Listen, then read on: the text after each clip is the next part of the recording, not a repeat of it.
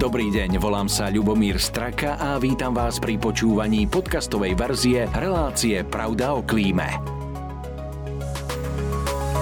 Reklamným partnerom tejto relácie je spoločnosť Veolia. Staráme sa o svetové zdroje. Príjemný deň želám všetkým. Nepochybne sa každý z nás denne borí s myšlienkou, či v nejakom období nebude musieť siahnuť hlboko do peňaženky. Peniaze sú dnes prostriedkom, ktorým sme odmeňovaní a ktorým odmeňujeme iných. Jednoducho povedané, kupujeme si čas iných, aby sme ušetrili ten svoj. Sú však samotné peniaze ako platidlo ekologické, alebo ich nahradia elektronické meny. A budú to práve kryptomeny? Aj to je otázka do našej relácie Pravda o klíme, v ktorej dnes vítam Martina Krištofa, analytika zo spoločnosti Haber Wealth Management. Dobrý deň. Dobrý deň, prajem. Pán Krištof, ako vy vnímate peniaze? Teda asi dobre, keďže dostávate výplatu, ale v každom prípade, keby ste to mali porovnať s minulosťou, fungovali sme efektívnejšie pomocou bartra alebo teraz s peniazmi? Tak e, peniaze vznikli, aby primárne nahradili nejaký tým výmenný obchod a v podstate e, slúžil ako prepracovaný systém pôžičiek, ktorý fungoval na princípe, keď e, máš, tak mi dáš a keď teda nemáš, tak si požičiaš a následne mi vrátiš. Čiže užera ešte nebola vtedy? Nie, v podstate ľudia sa snažili vyvinúť nejakú všeobecnú jednotku dlhu, aby teda vedeli primárne za koľko teda nejaké tovary alebo služby sa dajú kúpiť. Áno. Dnes, keď sa pozrieme na peniaze, alebo aj na tie z tej minulosti, tak vieme si povedať, že e, koľko surovín bolo treba na výrobu nejakého platidla. Vtedy to bolo zlato, zlatá unca, bolo to možno, že na váhu. E, dnes e, sú to možno, že papiere, prechádza sa na plasty, keďže tie bankovky sú odolnejšie. Ako je to teda so surovinami, ktoré sa používajú na výrobu platidiel? Uvediem také teda univerzálne platidlo v eurozóne, teda eurobankovky. Tie sa vyrábajú z bavlny, ktorá sa získava či už z Južnej Ameriky, e, zo stredoazijských stepí alebo z Afriky.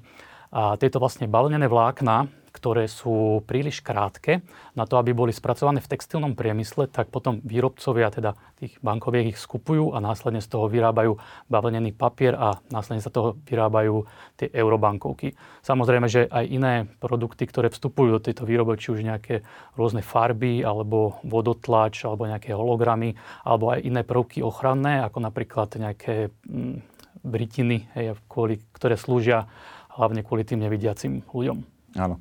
Takže odkaz pre všetkých, ktorí perú peniaze, tak prať na 30 Áno. Je to tak.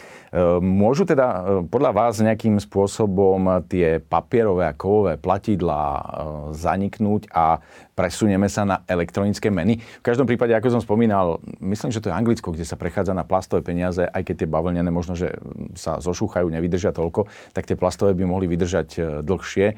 Napriek tomu chceme prejsť na niečo elektronické do budúcnosti? Pravdepodobne tento proces jedného dňa príde, no nebude to za rok, nebude to ani za niekoľko rokov, nebude to možno ani za niekoľko desaťročí, pretože nedávne obdobie korona krízy ukázalo, že podľa Európskej centrálnej banky, teda podľa dát Európskej centrálnej banky, uh, uh, teda bolo uvedené, že 79% všetkých platieb pred koronakrízou boli v hotovosti. Čiže zvyšných 21% ľudia platili či už kartami alebo mobilnými telefónmi. A aj keď počas toho e, roku 2020, kedy teda korona kríza najviac vrcholila, tak tento pomer sa znížil len o 6 A momentálne, opäť podľa ďalších dát Európskej centrálnej banky, e, vysvetlo, teda, že platby opäť tými normálne hotovostnými peniazmi sú na rovnakej úrovni ako pred tou koronakrízou. Čím to je? Myslíte si, že ľudia majú radi niečo v rukách ako niekde niečo fiktívne? Ľudia sa skôr boja nejakých tých elektronických peňazí, že či im nezmiznú, aké to majú asi doma niekde pod vankušom, tak sú si istí a veria tomu. V každom prípade dnes idú aj ceny elektriny hore, čiže keby náhodou prišlo k nejakému blackoutu, tak je to asi väčšia istota mať doma v ponožke je to, asi väčšia, je to asi väčšia istota, ale to už prichádzame do ek- úplných extrémov, takže myslím si, že to je niekde veľmi dobre zapísané v tých bankových inštitúciách. Áno, takže na tých diskoch, ktoré sú minimálne 2-3 krát zálohované, aby sa nevymazali. Určite. Hej. Um, istý pokus, ja to volám teda, že pokus bol s takýmito uh, virtuálnymi peniazmi a stále je. Um, ten prvý bol pri Bitcoine a istým spôsobom sa na neho e, naviazalo ďalších viacero e, takýchto kryptomien, alebo zobralo si príklad z toho Bitcoinu, aby som to presnejšie povedal, e, ale jeho myšlienka asi nebola na tej ceste ekológie, aby sme zničili tie materiály a ušetrili uhlíkovú stopu, ale skôr tam išlo asi o niečo iné pri tom Bitcoine. Pri tom Bitcoine išlo primárne dostať čo najrychlejšie peniaze z bodu A do bodu B a celá tá nejak myšlienka tých transakcií funguje, že od jedného užívateľa k druhému užívateľovi a v podstate ťažba celá, celá spočíva v tom na tzv. proof of work, čo znamená, že je za tým nejaká výpočtová technika, je za tým nejaký algoritmus a na základe toho proste vznikne nejaký ten bitcoin. E, áno, spotrebuje to veľké množstvo energie a vytvára sa s tým e, veľké množstvo elektronického odpadu. Preto aj dnes vlastne z tohto proof of work, hej, celá tá výpočtová technika sa prechádza na proof of stake, čo vlastne oveľa viac zníži tú spotrebu energie na ťažbu daných kryptomien. Ako ste spomínali, naozaj e, pri ťažbe je potrebné veľké množstvo hardvéru a ja si pamätám, kedy ľudia si kupovali počítače s najvýkonnejším procesorom a nabalovali to ešte grafickými kartami. Bola to plejada grafických kariet, dokonca farma by som povedal. A to už teda ekologické vôbec nebolo. Akým spôsobom môžeme teda e, takýto prístup zmeniť na ten ekologickejší? Mhm. Tak ako ste hovorili, tak naozaj treba veľmi vysokú, alebo teda veľmi výkonnú tú výpočtovú techniku pri tom uh, algoritme Proof of Work, hej, kde reálne akože naozaj je za tým tá výpočtová technika, kým sa vyťaží jeden ten coin, napríklad Bitcoin. Ale momentálne druhá najväčšia kryptomena prechádza nejakým, nejakou transformáciou na tzv. Proof of Stake, proof of stake kde uh, priťažení kryptomien sú klasicky ťažiari náradení validátormi, a tí uzamykajú e, určité množstvo tých coinov, e, čo im dáva právo na kontrolu transakcií. Mhm. Čiže viac menej ako keby už boli niekde na svete vyťažené, len sa teda budú presúvať? E, v podstate oni budú dávať nejaké to právo posielať tie coiny niekde inde, ako tým, že budú vyťažené reálne s tým hardverom. A spotreba elektrickej energie pri tomto novom proof of stake by mala sa znižiť až o 99,95 Čiže dá sa už povedi- hovoriť o tom, že to bude prechod na zelenší proces. Áno, a možno tak eh, budú nasledovať tento projekt ďalšie kryptomeny. V každom prípade e, Hovorí sa aj o bezpečnosti pri kryptomenách, ale eh, o stabilite až tak neviem. Vieme, kde začínal Bitcoin na začiatku, vieme, ako dosahoval stropy 50, možno aj viac ako 50 tisíc dolárov, potom zase pád na 25 tisíc a, a takáto volatilita. Čiže myslíte si, že tieto meny sú naozaj dostatočné na to, aby nás kryli? Ak by som začal tým posledným slovom, ktoré ste spomenuli, tak ak by sme teda išli od tej viery, že či e, to má reálne nejakú hodnotu, tak museli by sme sa pozrieť aj do našich peňaženiek e, na tie naše Infláciu. eurá, kde v podstate ani tie samotné eurá nie sú ničím kryté a reálne my im dávame vieru v to, že, to je, že sú kryté, alebo teda veríme v tie bankové okay. inštitúcie alebo, alebo vlády. Ale tá volatilita je tam oveľa menšia ako pri kryptomenách. E, samozrejme, akože celkovo tie Výkyvy. kryptomeny sú akože dosť vysoko volatilné, vstupuje tam niekoľko faktorov, e, či už cena energie ako takej, pretože je to jeden z aspektov, ktorý určuje cenu kryptomien, pretože čím vyššia teda vstupná energia, tak tým pádom by to malo sa nejak odzrkadliť aj na tej cene samotných e, bitcoinov alebo iných kryptomien. Ale platí tu základné ekonomické pravidlo dopyt ponuka. Čiže keď je vysoký dopyt a malá ponuka, tak kryptomeny rastú a opačne. Takisto ako pri akciových trhoch, tak v podstate e, pri tých bitcoinových alebo teda tých kryptotrhoch zažívame nejaký ten výplach a tie kryptomeny rádovo viacej zaznamenávajú straty ako tie akciové trhy. Áno, naozaj asi by som ich viacej porovnal k akciám ako k nejakej e, mene, keďže e, naozaj tie výkyvy sú tam menšie, či to je euro alebo e, dolár, aj keď môžu sa objaviť, ale v každom prípade možno aj tým, že, že tá nominálna hodnota je trošku vyššia, tak si môže dovoliť väčšie výkyvy. Ten bitcoin napríklad, alebo iné kryptomeny. Aké vy vidíte, aký vy vidíte potenciál a možno ešte aj budúcnosť týchto kryptomien? Bude to pokračovať, bude to napredovať, aj keď nie všetci tomu asi prepadli? Tak určite um, už sa to objavilo asi vo všetkých správach, že existujú nejaké kryptomeny. Vtedy už pravdepodobne bolo neskoro ich nakupovať, bolo to treba skôr, ale opäť sú kryptomeny niekde na lukratívnych úrovniach, ako tomu bolo pred pandémiou. Čiže ja osobne v tom vidím akože vysoký potenciál do budúcnosti, ale samozrejme tento potenciál je sprevádzaný aj vysokým rizikom. Áno, samozrejme. A e, mali by sme si vyberať možno, že aj tie ekologickejšie kryptomeny, ale ekologicky môžeme pristupovať aj k nákupu akcií, alebo respektíve môžeme nakupovať akcie ekologických projektov. Čiže e, sú takéto projekty ekologické, keďže sa bavíme v relácii, ktorá e, sa trošku uberá tým smerom ekológie.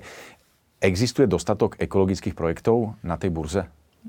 Čo sa týka súčasnosti a hlavne opäť to štartovalo nejak to obdobie e, pandémie, tak oveľa viacej investorov začína vyhľadávať tzv. tie ESG firmy alebo ESG fondy, e, ktoré sú teda environmentálne, sociálne a e, zodpovedné riadenie majú týchto firiem. Čiže momentálne už prechádza k tomu procesu, naozaj k tomu ekologickejšiemu, či už riadeniu alebo správaniu sa k tej spoločnosti jednotlivých firiem. A áno, e, začína týchto projektov byť oveľa viacej a majú oveľa väčšie výhody takéto firmy, ako napríklad, ktoré nesplňajú tie kritériá týchto ESG fondom alebo samotných akcií. Sú, máte nejaký top list, že ktoré sú najvyhľadávanejšie, alebo že nemusíme spomínať názvy, ale možno, že, že čím sa zaoberajú, ja neviem, vyvinutie nejakej e, fotovoltickej elektrárne alebo panelov fotovoltických ešte účinnejších, tam by mohli byť? Nie je to celkom o tom, je to v podstate o tom prístupe každej firmy k tomu životnému prostrediu a k tým zamestnancom a k celému tomu uh, zelenšiemu svetu. Uh, takže v podstate môže to byť akákoľvek firma, ktorá splňa nejaké kritéria a dostane hodnotenie ESG, či už vyššie alebo nižšie. Môže to byť uh, spoločnosť Google alebo napríklad Amazon alebo akákoľvek iná firma. Čiže nie len ekologické inovácie, ale aj ekologický prístup k už existujúcej firme. Áno, presne tak. OK keď si tam zoberieme možno k tým inováciám, aká tam môže byť miera zisku alebo výnosovosti, ak sa objavia takéto na, na burze? Je to asi možno pri tých startupoch trošku vyššie, že narastie záujem investorov a vtedy to ide prudko hore? Presne ako tak hovoríte. Keď je veľký záujem, samozrejme veľmi rýchlo rastie aj krivka týchto jednotlivých firiem alebo dajme tomu, že fondov. Ak si zoberieme opäť, to je také dobré prirovnanie, to obdobie celej koronakrízy, tak v roku 2021 ratingová agentúra S&P Global eh, analyzovala 26 fondov, ktoré splňali nejaké ESG eh, e kritéria a 19 z nich, z týchto 26, prekonali výkonnostne široký akciový index S&P 500. Čiže dá sa povedať, eh, že to investovanie, nejak zodpovedné investovanie má nie len byť in a trendy, ale zároveň to aj prináša nejaký úspech pre investorov. Vy ste spomínali, že ľudia už tak e, poškolujú po takýchto projektoch, takže do budúcnosti myslíte si, že, že budú mať e, viac pozornosti tých investorov tieto projekty ako tie, ktoré naopak prírodu a životné prostredie devastujú? Určite áno, pretože aj takéto firmy, ktoré akože sa už snažia byť zodpovedné k tomu životnému prostrediu, majú rôzne či už úľavy v podobe nejakých daňových úľav alebo majú väčší priestor na podnikanie tak e, majú podporu od samotných vlád alebo od nejakých organizácií, majú väčšie dotácie, majú lepší prístup k dotáciám a naopak firmy, ktoré sú menej eco-friendly, tak sú možno viackrát sankcionované alebo majú vyššie daňové zaťaženie alebo možno sú vystavené e, clám alebo iným odvodom. Úplne na záver, ak sa e, pozrieme trošku aj na Slovensko, aj u nás už máme nejaké také zelené projekty. Viem, že sa tu e, budú tvoriť batérie, e, novodobé, inovatívne. Napriek tomu ale asi nie firmy ešte všetky uskutočnili IPO, čiže verejnú výzvu a pýtam sa teda, aké investičné zelené projekty máme dnes?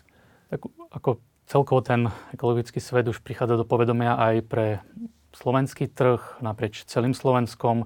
A asi tak, čo ja osobne vnímam, sú to najmä tie bezobalové napríklad predajne alebo tie čapovacie drogérie, ale v podstate e, prichádzajú aj rôzne investičné príležitosti a inovácie, či už v developerstve, alebo e, výroba vegánskych produktov, kde má aj naša spoločnosť určité investičné aktivity, kde v podstate či už zamestnanci alebo vedenie e, spoločnosti vníma, že prechod k tomuto udržateľnému svetu má naozaj vysoký potenciál. Tak dobrú chuť k sojovému hamburgeru. Ďakujem veľmi pekne, že ste prijali pozvanie a ďakujem aj za dôležité odpovede na moje otázky. Ďakujem vám pekne. Rovnako sa lúčim aj s vami a teším sa na vás pri ďalšom vydaní relácie Pravda o klíme. Reklamným partnerom tejto relácie je Veolia Energia Slovensko.